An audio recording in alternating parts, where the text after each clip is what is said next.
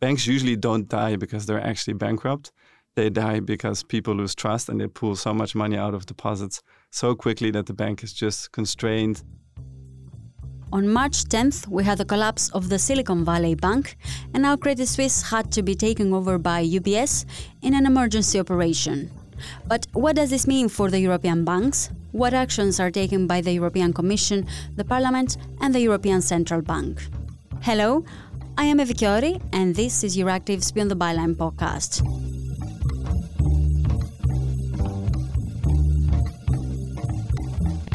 Today, we look at the current trouble in the financial markets. To dissect this topic, I'm joined by my colleague Janos Allenbach Ammann, Euractiv's economy and jobs editor. Janos, last week's news about the collapse of the Silicon Valley Bank in the US shook the world and brought memories of what seems now to be a distant 2008 when we saw the European banks collapse, leading to a financial crisis that most of us remember very, very well, I would say. But could you give us a timeline of what has happened so far?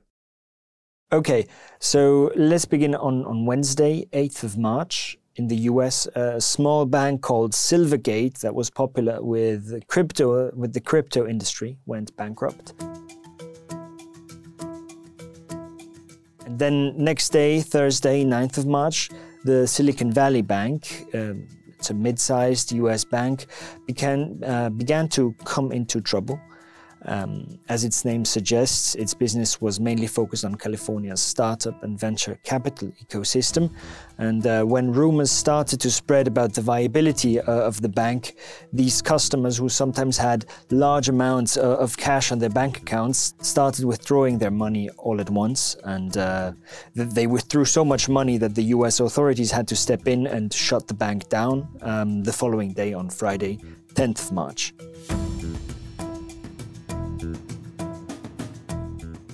Um, many customers were scared, um, especially those who had these large sums uh, of money. Uh, of unsecured cash uh, deposits uh, in their in their Silicon Valley bank accounts, uh, the U.S. deposit insurance system only secures up to two hundred fifty thousand dollars per depositor. But two days later, the, on Sunday, the government announced that all deposits were guaranteed, um, which is actually a, a major change of policy. Um, and by bailing out the depositors, the US wanted to calm the markets, but uh, only three days later, on Wednesday, 15th of March, the Swiss bank Credit Suisse uh, got into trouble as customers started withdrawing their money as well. So the Swiss National Bank offered emergency liquidity to the bank, but soon it looked uh, like this was not enough and cost customers continued withdrawing their money, and the bank's shares fell fell uh, to new lows. Um, then the Swiss government came under pressure from the US and the UK and, and other governments as a failure of the large uh, Credit Suisse would have had a strong ripple effect on, on global financial markets. So on Sunday, 19th of March, the Swiss government organized the takeover of Credit Suisse by its Swiss rival UBS sweetening the deal with a with a lot of state guarantees and and really creating a large uh, banking behemoth uh, in Switzerland. So that's where we are today. And today we're not alone trying to unpick this topic. We're actually joined by Sander Tordoir, who is senior economist at the Center for European Reform and works on Eurozone monetary and fiscal policy. Yeah, welcome, Sander. Nice that you joined. Welcome. Great uh, that you have me. Thanks so much. So, financial markets are in turmoil, yet regulators and economy ministers from across the EU are telling us there is not much to worry about. What's your take on what's happening now? I think the first point to make is that these financial institutions that have so far uh, collapsed are to some degree idiosyncratic. Uh, so, you have uh, Silicon Valley Bank, which had dramatic exposure to one sector, tech and it wasn't a very well run bank and they didn't know how to invest such a huge influx and we were talking about. I think the deposit inflows were or growth was 60% in 2020 and then another 80% in 2021 now the the prudent thing would have been to just invest it in short-term boring bonds and make a little bit of money but they went for a big bet without taking any insurance in case the bet would go sour on long-term interest rates and clearly they went the other way, and so they made massive losses. Uh, Silvergate related to basically uh, crypto rackets, so it's similar story.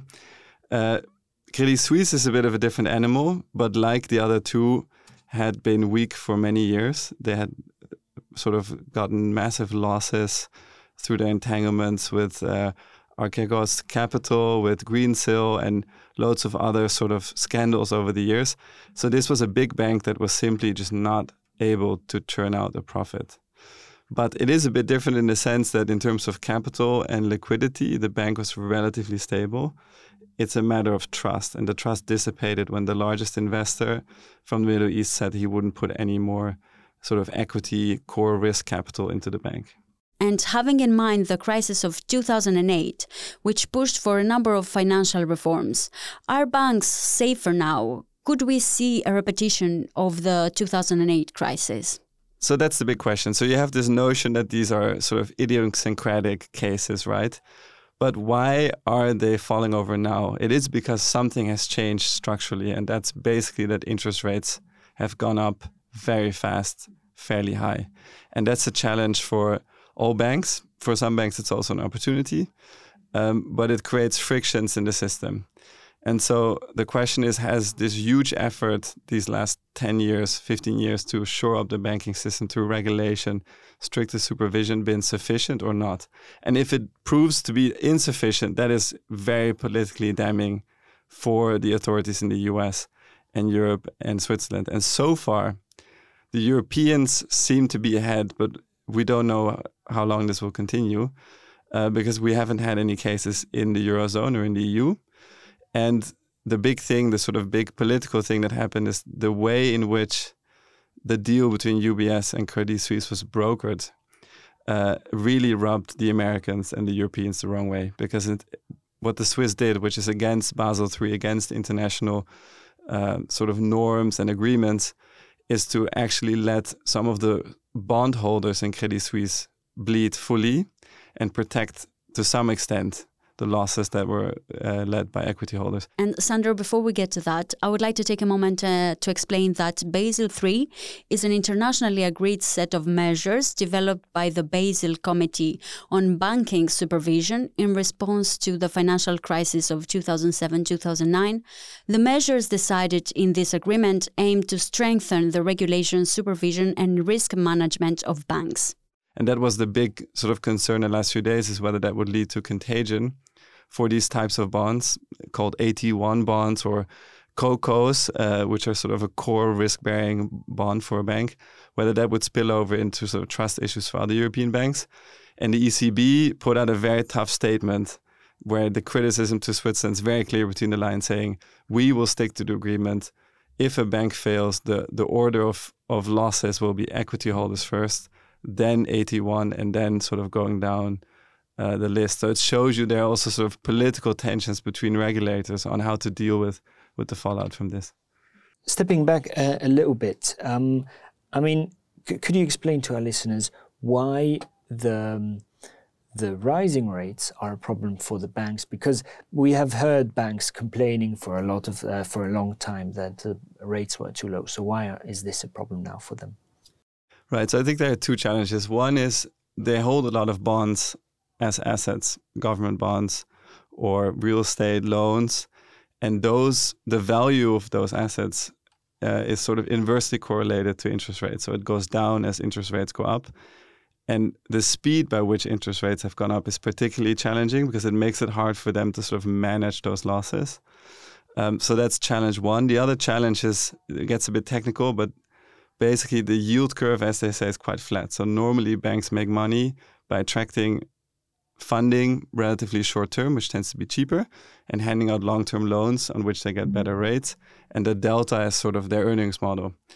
But given that central banks have pushed up short term rates a lot and long term rates have not gone up nearly as much, that sort of delta is quite flat for them to some extent, they've managed to sort of offset that and actually do pretty well recently because the deposit rates that our normal listeners here get have remained quite low.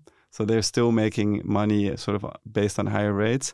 But these are sort of management challenges and well run financial institutions and well supervised institutions, unlike SVB. Uh, they have sort of good ways of dealing with that and sort of running through these risks.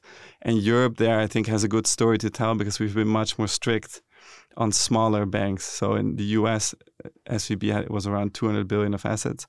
In Europe, if you're at 30 billion of assets, you already get supervised by the ECB, and you sort of have much more stringent reg- regulations on your liquidity and capital. And so that's the sort of story that the European policymakers are telling is that that's giving us a much more high degree of certainty. I'd like to follow up uh, on this. Part of the problem of the, the collapse of the Silicon Valley Bank seemed to be the fact that it did not have to uh, apply the, the capital requirements in um, that the, the international so-called Basel III standards required. Could you maybe summarize for our listeners what these capital requirements entail? And you already mentioned it a little bit, but um, how is the situation different in the EU, or are there also these risks in the EU? So, so basically, Basel III provides a an international norm. It's not a hard binding constraint that then local jurisdictions implement in their banking regulation, so the eurozone or the, or the Swiss authorities or the US, and that opens up space for differences, as you pointed out too. But essentially, the logic of Basel III and its predecessors, and as well as sort of more local regulatory actions, has been in a, a variety of areas. So one has been that banks need to hold much more risk-bearing capital, and one part of that are these uh, bonds, which were introduced after 2008, precisely so that banks have more sort of core capital on top of uh, sort of shareholder value that they hold in case they have losses. That's one, and another is is sort of stringency of liquidity because most banks banks usually don't die because they're actually bankrupt. They die because people lose trust and they pull so much money out of deposits so quickly that the bank is just constrained in terms of how quickly they can sell assets to actually serve their customers and pay out the money. So there are also sort of loads of stress test requirements, regulations on how much liquidity banks should have and, and what sort of scenarios they should prepare for. And that's in a way the key difference between the US and Europe is that for Europe, these liquidity requirements and liquidity stress tests, so that's sort of a scenario where they look at what would happen if there would be a fast deposit runoff. Um, they're applied in Europe also to much smaller banks, whereas in the US they sort of build back, uh, especially since the Trump administration built back those requirements on on smaller quote unquote banks, and SVB was actually a relatively large bank, not a huge one, but a, a large one.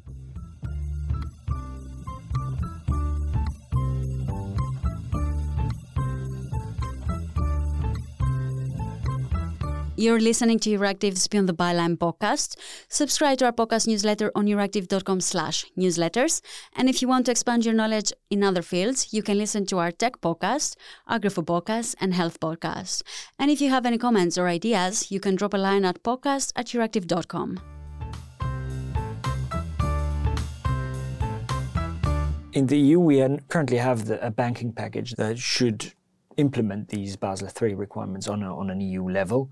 We have had the Commission propose it in 2021. The EU Council and the Parliament have now fixed their uh, their positions, um, but they fixed it before before these uh, these recent events. And when when they um, negotiated their, their own positions, the, the Council and the Parliament, the ECB actually went public and said uh, and and criticized them for introducing new exceptions and for for being materially or even like totally non-compliant with, with Basel III. So, do you think that these? I mean, they have the, the, the negotiations are still ongoing. So, do you think that this these events will will have will will make them reconsider the, uh, their positions? I hope so. But as always in Europe, this is a question of different member states, different stakeholders who may have relatively particular banking structures. And so everybody tends to vie for the exemption that serves French banks or that serves German banks or Dutch banks. And the problem is that that creates then, as you say, these sort of pockets of potential vulnerability, which is why, on the one hand, I'm reassured uh, by the measures that have been taken. And actually, if you look at the markets now, all the sort of emergency measures taken by the Swiss, by the Europeans, uh, and the central banks working together even have sort of stabilized the situation. But there is that old saying from Warren Buffett when the water goes out, aka when the rates go up, you see who's swimming naked. And we've had these, as you say, these loopholes are there here and there. And so you, there may be cases, probably not big banks in Europe, but there's got, there could be a small bank somewhere that's actually vulnerable. Uh, and so I would hope that the banking package gets strengthened, but I fear parochialism may may win the day. Uh, the bigger question is whether Europe gets going on its big project, the banking union, which is a halfway house. Uh, that's the strategic sort of bone that may actually get rekindled now. On this banking union, part of it has long we have talked about, or the EU has talked about, the uh, European Dep- deposit insurance system, um, which would probably make EU banking uh, a little more stable because uh, there would be more banks uh, insuring each other's deposits, I guess. Um, do you think we will see a renewed push, uh, a renewed push for, for such a system now? So I hope so, and I think it's it's high time because emergency measures such as been taken in the U.S., such as taken in Switzerland, they're kind of unavoidable, but they're very costly, especially long term. The U.S. is going all whatever it takes on um, protecting deposit holders for SVB. The Federal Reserve is offering lending basically at par, so they're not punishing um, bad banking behavior whatsoever because they're afraid of contagion. But these things have long term consequences, right? Because it basically signals moral hazard. It signals to banks that private private losses uh, and the public comes and helps you out and so on. So there's and the same with the Swiss case where they reverse the sort of order of loss taking, which re- has reverberations. And so the big question for Europe, I think, is: Do we want to leave the banking union as a halfway house where we have centralized supervision, which for now seems to be working well. So we're getting some of the dividends from that. But we haven't really figured out what we do when a bank does go bust. That's still an incomplete system. It still leaves sort of smaller governments with maybe not very deep pockets, maybe in the firing line, which could be troubling. And as you say, deposit insurance is also still nationally guaranteed. So that gives me some concern because the most optimal thing for Europe would be to figure out how to get those two pillars fixed uh, in order that you may avoid having to do these very costly crisis interventions that may come to haunt you five years down the line. But as we know, Europe is built in crisis. And so I wonder if this warning sign was enough or whether we now go back to sort of kicking back and waiting, and then we may have to actually work on this banking project when when the house is already on fire, which is also usually not optimal, but that's may may be required.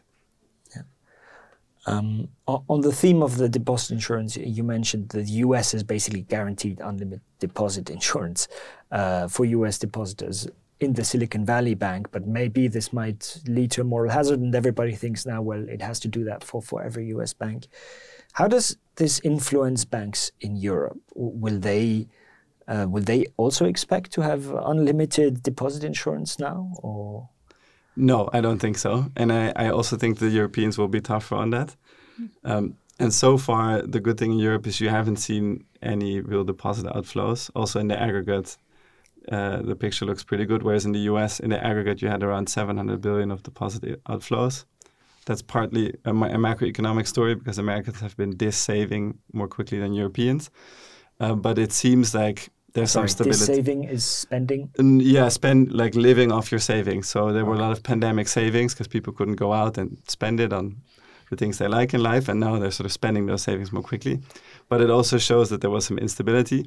So the Europeans are clearly keen, and the ECB and all the authorities, all the communication shows they're really keen on not replicating the American moral hazard bomb that they've put on the table because the Americans will have a hard time walking back from that even five years from now. Because if another bank goes down five years from today, even in a pretty calm period, that bank will also say, well, why why aren't my depositors also insured all the way? You did it for Silicon Valley, why not for me? So that will lead also to interesting, I think, pol- politics in the US.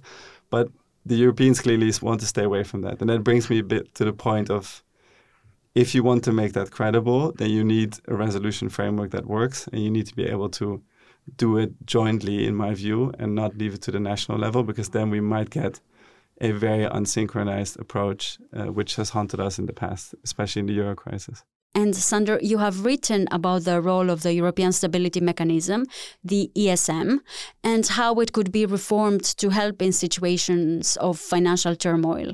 Could you help us remember what exactly is the ESM and tell us how would you like to see it reformed? The European Stability Mechanism is uh, another zombie from the euro crisis. And I say zombie because it was the the European bailout fund that was there to help member states that basically uh, were in such financial or bond market turmoil they couldn't finance themselves. Oh, Greece. Yeah, uh, the Greece is the most sort of eye-catching example, but there were also other countries. Uh, and the ECB, since that era, has taken on more of the role of in basically not accepting uh, such market runs on countries as any other central bank would do, uh, I would say. But we have a multi-country currency union, so it took us time to realize you need to prevent these sort of self-reinforcing dynamics from happening. And so it leads to the question, like, what do we do with this European Stability Mechanism? It has 410 billion in funding capacity. It's not being used. The institution isn't doing very much. And the key point is that when we had the pandemic crisis, when we had the Russian invasion of Ukraine, nobody called on the ESM for money. Even when during the pandemic they made it available at essentially zero conditions, so nothing like we've seen in Greece, it was basically cheap loans for no conditions. And still, not, not a single country in Europe called on their help. Why? Because the institution, in its current form, to me, is, seems clearly politically toxic. And so that leaves the question what are we going to do with that place? And on the, on the other hand, we have this whole question of how do we finish the banking union and do we need a European fund? Not to spend the money, but to provide the sort of shield under which you may uh, prevent contagion and restructure banks. And this is what the Americans are very good at. When the house is on fire, they basically go all out and they have the Federal Reserve and the Treasury to stop uh, the contagion from a place like California to go to other places mm-hmm. in the country. Mm-hmm. And I think we should replicate that logic, not replicate the whatever it takes, we'll bail you out no matter what logic, but we should replicate the sort of stability that that system brings in case we do have banking problems. And to me, it seems logical that the ESM is there. It has an actual financial stability mandate. Uh, it has a eurozone focus, so it an- aligns nicely with the banking union, which is still uh, a eurozone uh, institution or eurozone project. And so bringing the two together to me would be a sort of quick, very logical way of solving two problems uh, with one with one go. Let's say a big French bank comes into trouble um, and would have to be saved. How would this system now work? Like this French bank has troubles. How would the new ESM under your reforms react? Right. So in the current system, uh, the resolution would be sort of semi-Europeanized. So you have the single resolution authority, but the French authorities would look at it as well. And then the deposits of that French bank would be insured fully by the French government. There would be no European solidarity there. Nor, and that's another point. So if you're resolving a bank, you need liquidity. Uh, just to whatever entity comes out, it may not have initially so much trust, and so depositors are a bit iffy on it. So you need to give it liquidity temporarily to give it a sort of a fighting chance to go on as a more healthy entity. And on both those fronts, basically the national level is fully in the firing line. We've not Europeanized that at all. And so if you have the ESM with 410 billion providing that liquidity, and it's important to note again, it's not a grant, you don't give it away and it will be taxed on the banks later, right? So the pot replenishes itself. Then you have that sort of credibility mechanism behind it, and you have the the sort of full weight of the European economy and institutions behind it. And so then, in that case, if the bank gets into trouble, you have a much better chance at sort of looking at that bank, maybe merging it with another bank, maybe carving out the good parts, selling off the bad parts, putting it in a bad bank. There are lo- loads of sort of resolution tools. But having the credibility of that system enhanced gives you the chance to do that without panic. And while this mechanism could be used to avoid panic, reform remains necessary. However, the reform of the European Stability Mechanism will have to overcome obstacles in order to become a viable solution to instability. There are basically two big obstacles. So, one is political, because in a number of the frugal, more fiscally hawkish countries, there's still a belief that we need that institution to come in when countries misbehave and, and sort of fall out of the European uh, family in terms of bad economic policies or reckless fiscal policy. So that's it's going to take some convincing, and it may not work. Uh, I think that's that's the first big challenge. The second big challenge is is institutional because the ESM is an intergovernmental agreement, and so to change it requires unanimity amongst Eurozone countries, and then it requires ratification by the parliaments. Now, I'm not a lawyer, but given that the mandate has financial stability in it, maybe there's a way to do it more sort of less heavy burdened in, in, in a legal sense. But again, the big challenge is political. And then one other big question, which would be the key counter argument to mine, is to say the fact that the ESM is there is maybe a firewall that you don't need. You don't actually use it, but it gives this sort of extra security to countries and to financial markets, their faith in government bond markets in Italy and Spain and other countries that have a lot of debt. I don't really buy that argument because if you look at how sovereign bond yields, for example, developed during the pandemic crisis when there was a bit of a panic, the ESM offering this loan did nothing to bring down bond bond yields, almost nothing. What did stabilize the situation was the ECB starting a big bond buying program and the fact that uh, Merkel and Macron agreed on the pandemic recovery fund, so a genuine sort of uh, system of fiscal solidarity. And so it shows to me that this firewall may be much less powerful than it is. But it is, of course, a bit hard to know because you have to think of alternative universes that you don't actually want to try out. Um, but I think there might be good ways, to, you know, just floating the idea, discussing it will already give us an indication of how the markets will react and whether this idea of bringing it to the banking side is helpful. And the last point I would say is other than Greece and Portugal, the euro crisis, a large part of the story was that Ireland, Spain, they had banking crises, right? And those banking crises were hugely expensive for for the governments, and they basically took on so much debt that they, they then actually had a fiscal crisis. So if you stop part one of that story, if you stop banking instability from becoming a fiscal problem for a European country, then you actually will may maybe I would say arguably have a much more powerful ESM than it is now in doing what it's supposed to do, which is to be this important fire brigade and firewall for the Eurozone. Thank you all very much. I am Evi Kiorri, and this was Euractiv's Spin the Byline podcast. Visit Euractiv for the latest news, and if you haven't subscribed to the podcast, you can do so on your favorite podcasting app. This episode was produced by Janos Allenbach Ammann and myself, and I would like to thank our economy reporter Theo Bourgery Gonse for his contribution to this story, and our executive producer Malte Kettelsen. Thank you for listening, and until next week.